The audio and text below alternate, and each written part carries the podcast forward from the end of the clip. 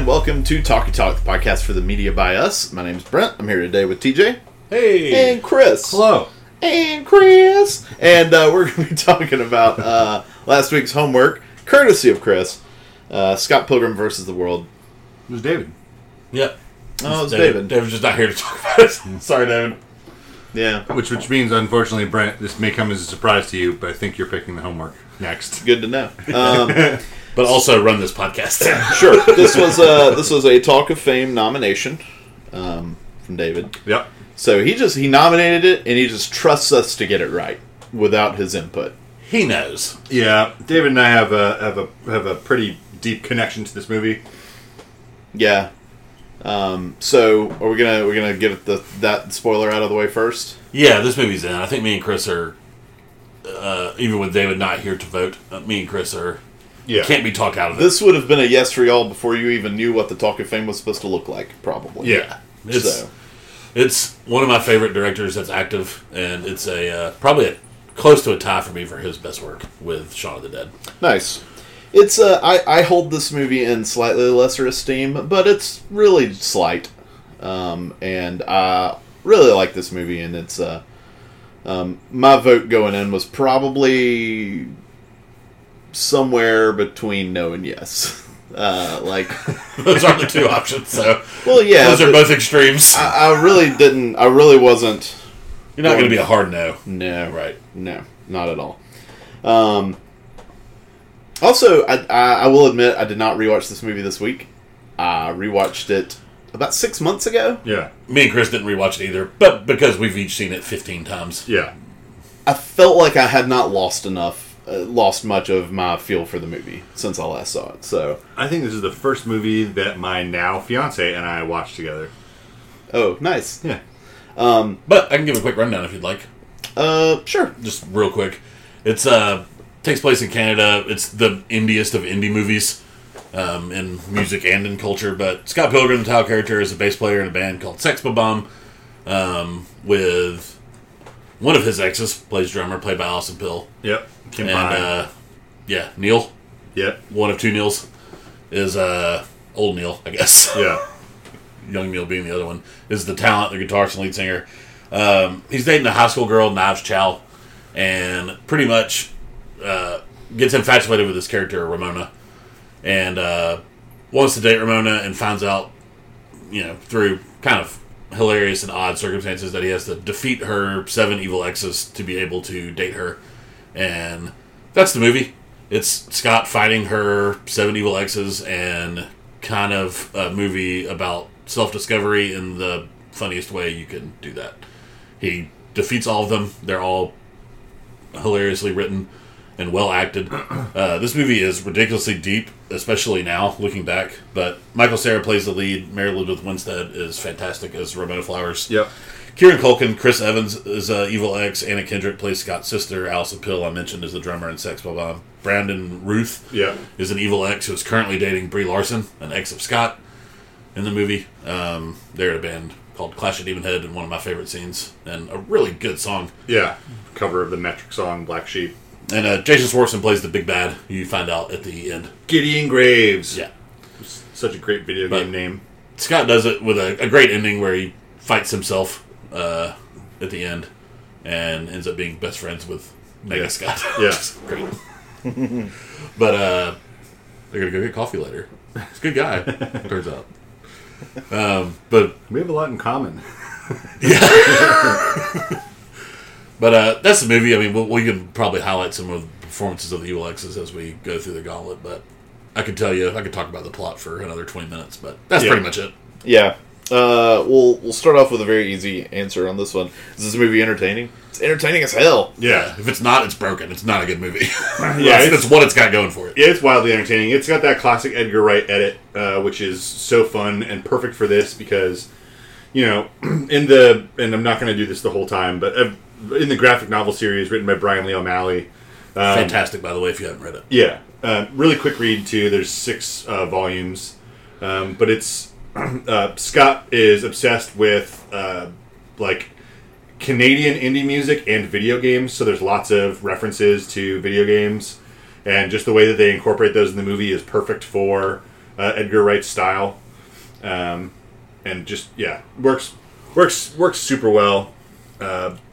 Yeah, the entertainment value is off the charts in my opinion. Yeah. It's it's also almost cliched at this point to even say this because I feel like this is what everybody says about Scott Pilgrim, but it really is the best. It is the movie that feels most like a video game. Yeah, In and I think it's very obvious because there are video game like you know coins and whatever that the people shatter into coins that yeah, that he Yeah. collects. Uh, but um, I think it's yeah, this movie pulls off what so many video game movies fail to pull off, which is the fun of, which is not, it's not that it's not plots and details that are the reason for the most part that people tune into video games. It's it's the fun of playing through them, and this movie nails the fun of playing through a video game. and Yeah. puts you there brilliantly. I think before the movie starts with the Universal logo, and Yeah. the eight bit soundtrack, and the eight bit globe, and the eight bit like old Nintendo font of Yeah. Universal. They they throw you in that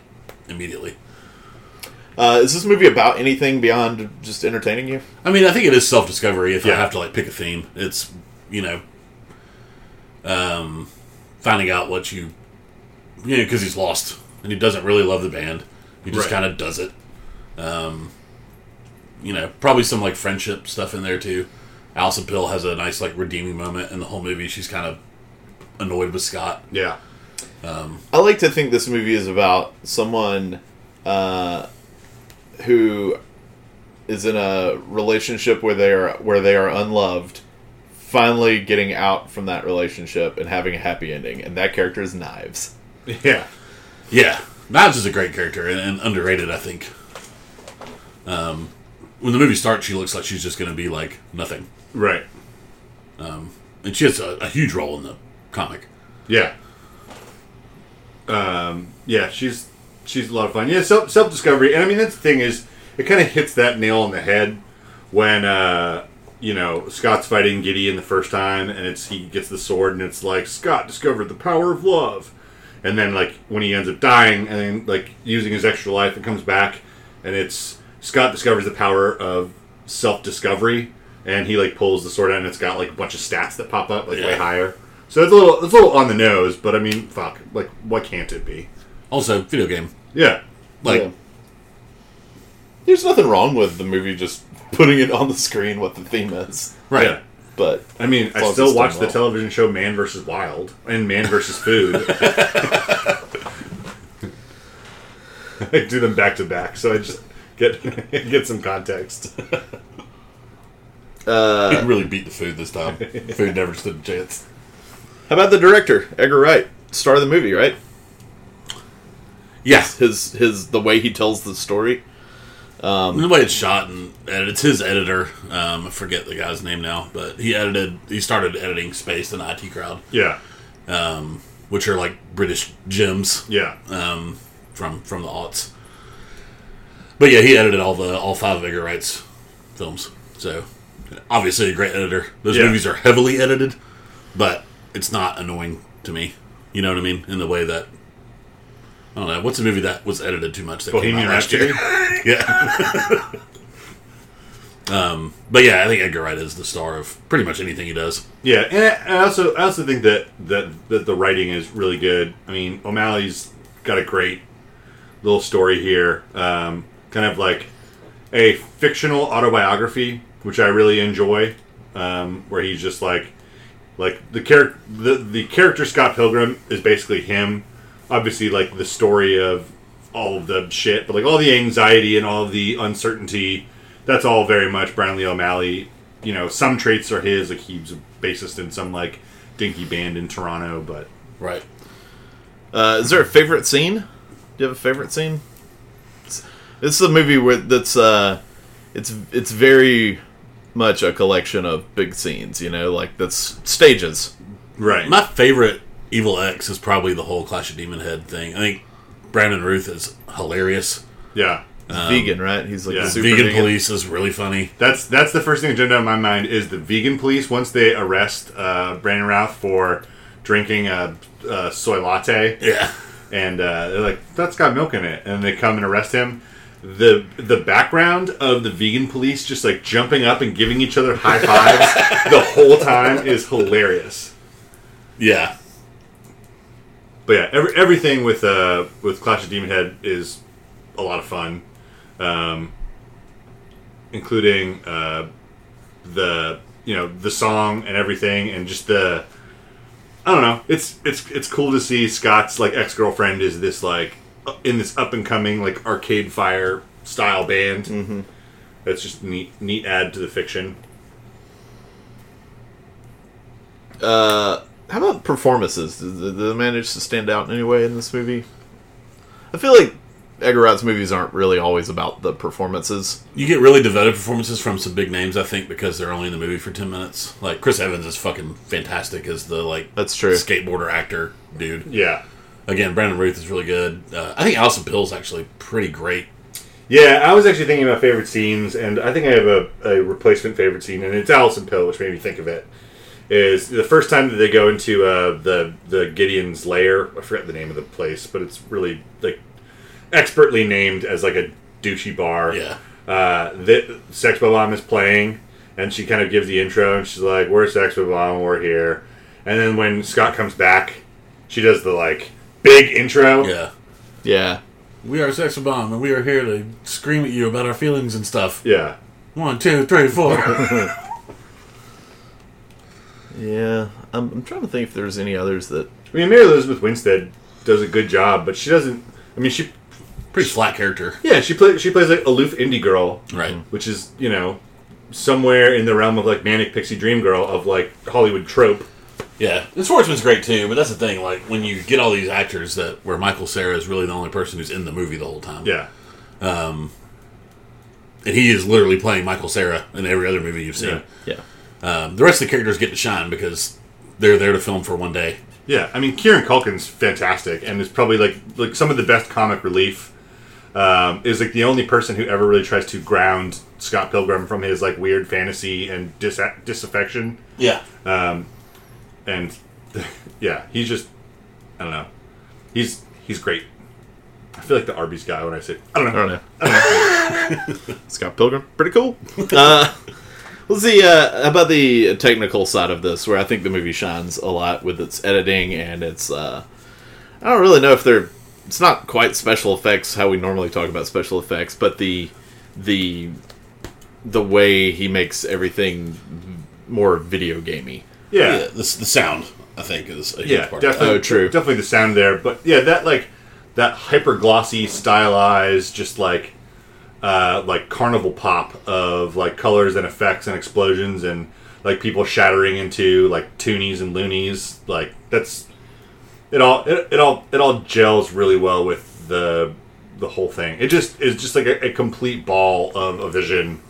And I really like the set design too of the final uh, showdown with the bands playing across from each other. Oh yeah, the, the battle of the bands, which is actually like a battle. Yeah. Yeah. um, really liked that scene. Yeah. Um, one thing I did read this morning before the podcast I thought was interesting is Tarantino was invited to the screening and was pretty much quoted alongside Kevin Smith of being like, people are going to watch that and they're not going to know what hit them.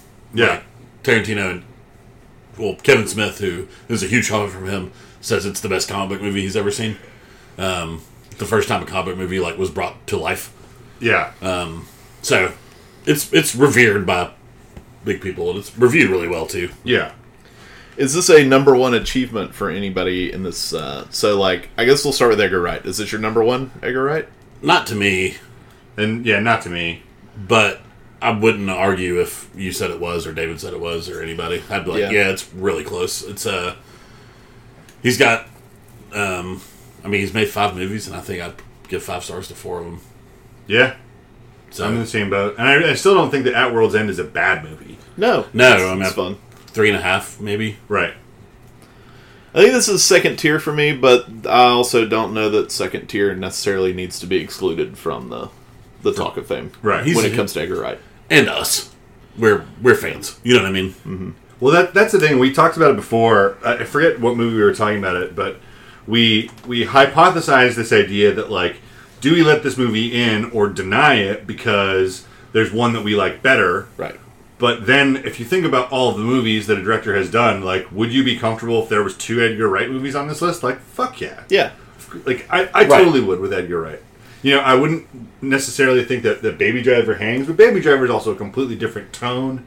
It is a different subject. It's a different style than Edgar Wright normally does. Mm-hmm. But if you made me choose between Scott Pilgrim, Hot Fuzz, and Shaun of the Dead, I couldn't. Yeah. Like, Yeah. and if I only got one of those, I would like abstain from any of them. I think the reason I think I'm, I've, I've been trying to think of what separates Baby Driver and uh, Scott Pilgrim for me from Hot Fuzz and because I I I think I prefer Hot Fuzz and Shaun of the Dead to the other two.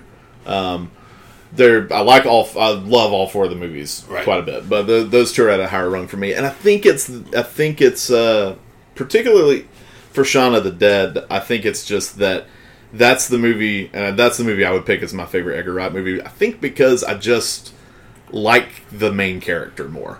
I mean, Yeah. me, me and Chris too. I think are probably Shaun of the Dead if I had to. If I had to, if I was forced to rank them, Yeah, And I think that's like if, and I don't want to say this movie has issues, but if I had to find an issue with this movie, it's that I just really don't like Scott all that much. Scott's not a likable character, and I mean that's that, it plays hard. It plays more hard in the books too because you have more time to develop and get out of that funk. Yeah. and they do a good job of developing him being kind of a little snobby, snotty shithead. Yeah. But and- there's not enough time to for him to like save himself. Yeah, in the, movie, they, you know, it- so so, and this is I just said I wouldn't do it that much, but this is a, a, a good time. But in they they edited out what they needed to for the movie, and in the fifth book, uh, Kim Pine moves back to uh, Montreal, and he moves with her just because I don't know. Because he he's he's unemployed, he's not doing anything, and uh, his roommate kicks him out, mm-hmm. uh, and so he moves out there, and it's like it does like a like two years later, and he's out there and he base that's when he does all his like self-loathing and self-discovery is when he's out there alone not chasing ramona not fighting evil exes. And they kind of condense that down into the movie and i think in in a good scene the one where he tells knives like why do you still want to date me? I was such an asshole to you. Like i was such a dick. And like that that i think is like the point. Like for for 90% of the movie scott pilgrim is a fucking dick. And he's like unmotivated. He has like no hobbies. He's like the least important person in every like party that he's at. Yeah. like he regurgitates the one fact that he knows about pac-man because that's his like go-to. Right? like he's kind of a boring guy. Yeah, and the most exciting thing about him is this thing that happens to him because he wants to date ramona flowers It's it, you know compared to video games, I keep thinking it's it's like if in uh, Mario Super Mario Brothers, if Mario is trying to free and save and fall in love with the princess, but he also has to drag his wife along for the entire Right. video game. It's just to watch him conquer all these levels and win the princess while she's along for the ride. And that's I think that's the thing that always just made I'm just like I'm not rooting for this guy Right. very much. yeah But the movie is a whole lot of fun though, uh, regardless. And I, but I think also like Baby Driver, I don't dislike Baby Driver as much as I uh, dislike Scott. Like, like yeah Right. The the character. right. Yeah. Um, but I definitely don't like him as much as Shaun. Right.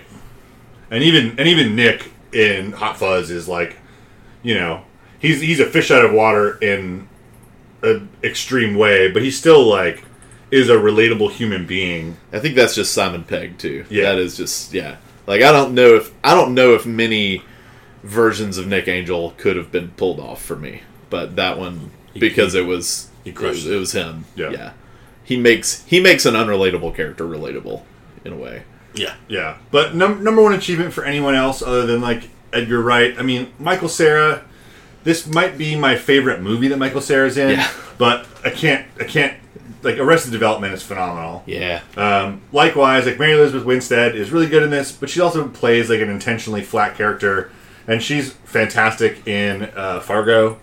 Like, and then everyone else in the movie is like they have so little screen time that it feels can't, can't disingenuous to put this in their canon. right. Yeah. It's unfair. Like minute for minute, this might be the best Chris Evans movie, Right. My best Chris Evans performance. but it's Right. also Might be my favorite Brandon Routh performance. Oh, definitely that. I feel confident and okay with putting that in his number one spot. It's also easier for Chris Evans to just show up for a day and do like, you know, just like you get to be completely over the top and funny and and everything. I'm sure he had a blast. Yeah. yeah, um, Skateboard slash action star. yeah. Awesome character. All the stunt doubles. Yeah. so funny. Was this movie uh, financially successful? Because I honestly don't know. I know I don't think I heard a lot about it when it was in theaters, but I maybe wasn't following Um, movies as closely at the time. No, it lost almost half. It was uh, budget with advertising was between eighty-five and ninety million dollars, and it made forty-seven. That doesn't surprising that it was a really expensive movie to make. They they really meticulously created shots uh, from the novel uh, to the point where they, they had like extensive scouting because O'Malley did some just for his comic book just to gain inspiration for like where he wanted to set it, and Edgar Wright did the exact same thing. And so that big castle that they fight in front of is in Toronto. Uh, they fight uh, Chris Evans' character in is in Toronto, and they like built that huge fucking underground bar like that. Those are expensive sets all over that movie. In a, a weird turn, though, Universal acknowledged after like a month of the movie came out, uh, pretty much said like we knew this was not going to be a financial success, but uh, their quote is, uh, "We made this film with Edgar." Knowing he would tr- uh, create a truly unique film that is both envelope pushing and genre bending, and when examined down the road, we're confident it will be identified as an important piece of filmmaking. So They they they knew what they were doing. Yeah. yeah. And also, I, I don't know if that's like, you know, lifetime. Obviously, it's hard- impossible to quantify, but I'm sure that like there is a there's a huge cult following behind this movie. Oh, it's yeah. Yeah, it's it's hard to even call it a cult following. Um, also, just I know we're coming up on that, or we skipped it already, but it's one of the most rewatchable movies I've ever seen. Oh yeah, It's just so easy to put on. You can skip scenes because there's not this like through plot. You know what I mean? Right, it's you're bouncing from scene to scene. If you miss one, you'll like because you're washing the dishes or something. It's okay. Pop back in and Doesn't- you'll see the next. Doesn't really matter. Yeah, it's got a great score written by, uh, fuck, for his. Uh, but the original songs were written by Beck, um, so like the, the music in it is like fun. Uh, It's uh, it's Nigel Godrich okay, did the, all the music for it. and then uh, Radiohead guitarist. yeah, sure. Yeah, And then the the soundtrack actually is, is fun for it because at the end of the fourth fourth graphic novel, Brian Lee O'Malley producer, engineer. Sorry, Okay. not in the band. Uh, Brian Lee O'Malley puts in the like the back of one of his books like, hey, if this it was before the, there was a deal anywhere close. Uh, wrote in the back like, if this were ever made into a movie, this is this would be the soundtrack to Scott Pilgrim's Life, and Edgar Wright basically like ripped that and used all those songs. Nice. Yeah, the the songs by the bands are from Sex Bomb, all the Evil X bands, Battle of the Bands, and uh, Clash of Demon Head. Or I mean, Clash of Demon Head's one that's cheap, Yeah. but I love the the Crash and the Boys song. I'm so sad. I feel like this movie is before its time, and, and well, it is. It is in like a visionary way, but also it's what I mean. It's before its time is that like I feel like we were just a little. When did this come out? to 2014? no, 2013. 2010. 2010? that was a lot longer ago than I thought. Huh. Well, I don't know. Maybe maybe this was. I'm trying to figure out why the movie didn't make more money because it's such a fun movie, and you would imagine that uh, word of mouth would would follow. I understand that the title's not great as far as getting like pulling in people who who don't know what it is. Right. Uh, that can be a title that just sort of people just be like, yeah, maybe that's not for me. I don't know what this is. Um, but I'm trying to think like maybe if it were had more of a more hype from like social media and whatnot, which Yeah. I mean. And maybe I'm underestimating how fast social media has grown because maybe maybe I'm correct in that 2010 wasn't quite what it is now in terms of Oh, definitely not. I mean, think about it. Like the sharing first, trailers. the first iPhone was what 2008. Yeah, It's like way earlier than you, way later than you think. So it's the kind of movie where it needs people sharing trailers to Facebook because no one's accidentally going to see this movie. Right. It's like oh, it's a movie about indie music, Canada, and video games. Like the people who saw this movie, like they made a point to go see this movie. or may, maybe you. I mean, the people who.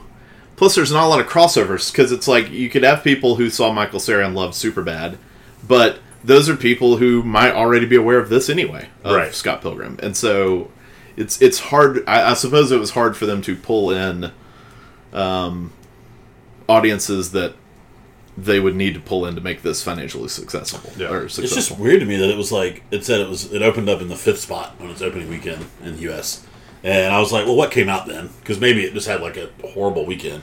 No, I mean, it opened up against Eat, Pray, Love, Middlemen, I don't even know what that is. the other guys, Step Up Three, Animal Kingdom. Like not like okay, two of those I can see. yeah, Like the other guys and Eat, Pray, Love, I get Yeah, why right. those made more money. But like, the Switch. nobody's going to go see Animal Kingdom. That was a movie that Oh, was the, like, Exp- the Expendables, which probably made a fuck ton of money. like, yeah, Animal Kingdom was an Australian movie. an Australian Indi- Indier than this movie. yeah, Jacki Weaver's phenomenal in that. she is. Um, do you think this is uh, important in terms of influence yet? It's hard. I mean, I would say no yet. It's But- hard. It's hard to know that there's a generation that's already making movies that's been inspired by Edgar Wright because there just hadn't been enough time. True. But I think it lent itself to Edgar Wright kind of getting his free pass, which is that's going to be more important than the film. Is Edgar Wright making more movies? Yeah, You know what I mean? it just it just sucks that he had Ant Man taken from him. Yeah, because it's you can see it in the movie. Yeah, and you don't see it really in Ant Man and the Wasp. No, it's fine, but it's not nearly as funny Right. as Ant Man is. Like the the storytelling bits. Yeah, Michael Pena is the That's Edgar Wright. That's stand-in. Edgar Wright. Yeah, Just so hard. So hard. Well, I think we would. It's it's kind of hard to answer whether it's aged well. It hasn't really aged all that much. It's nine years old, and Yeah. uh, that's it. Still, it still looks good. Yeah, and the the music that plays there isn't going to age poorly either. It's so like alternative. You know what I mean? Yeah, that it won't it won't go out of style. It's not disco or grunge or whatever. yeah, Um, and it's based on you know the video games they play with are ones that were 20 years old when the movie came out. So that's not going to age bad either. yeah. And the bands that are in there are bands that you don't really know that well, but were huge like indie hits in Canada. Right. So like Sloan is the name of of one of the bands in, on the soundtrack, and they were like Canadian Weezer. And if mm-hmm. your question is like, I thought Weezer was Canadian Weezer, like you're right about that. But there's like a level beneath like like global Right. like alternative and independent music, hmm. and so like Plumtree and you know there's just a lot of a lot of stuff in there. But all that stuff was even like ten years old by the time that they got included in the soundtrack. Right. Um, I've been trying to figure out like what what about Scott Pilgrim would you say to someone who has never seen it? They're skeptical, and you're saying like this is essential viewing for for X reason. Why why would you say someone needs to have seen Scott Pilgrim? Uh, the entertainment, the fun factor Yeah, is most of it. I You're mean, d- denying yourself fun by not seeing this. yeah. Yeah, yeah. I would I can see that. I I would was Shaun of the Dead argument too for me. Like, I, I would spell hell of a with a UVA uh, in, in one word, but hell of a ride. yeah, Like it is, it is super fun, and I also think that it's it's wildly creative um, in a way that you know, it's. And I hate you know, it, in like producer circles, people say that if your movie is bold or courageous, that means it's bad. Um, but it really is a bold movie to just like, I mean, it kind of does what The Wire did, but in like an opposite way of saying like, well, fuck people who are coming to this to see a movie. I want people who, who come see this to come see this movie. Mm-hmm. Um, and I think that it really nails that with creativity. Oh my god, the cat is behind the computer, and I didn't see her this whole time. Holy God, shit! scared the shit out Oh of me. my god! Just started moving. I thought there was a raccoon in your. I heard something over there, and I, it was her bell or whatever. I didn't know what the hell that was. Just sleeping. There's there's a wild animal in the podcast Motherfucker. studio, and that's just gonna make as much noise as possible. Yep. Uh, all right. Well, uh, we've already answered. Should this be in the Talk of Fame? I will uh, resolve the mystery of my vote. I was. I'm going to vote yes. I'm going to vote yes. It's Oh, uh, nice. Yeah. It's maybe a tepid yes, but a yes is never that tepid. So You're somewhere between yes and yes. yes, I'm somewhere between yes and hell yes, but it's not quite a hell yes. It's just a yeah, yeah. I think people should see this movie. I think uh, Edgar Wright's uh, an, an interesting enough filmmaker that and this is an interesting and unique enough movie within his oeuvre. Yeah.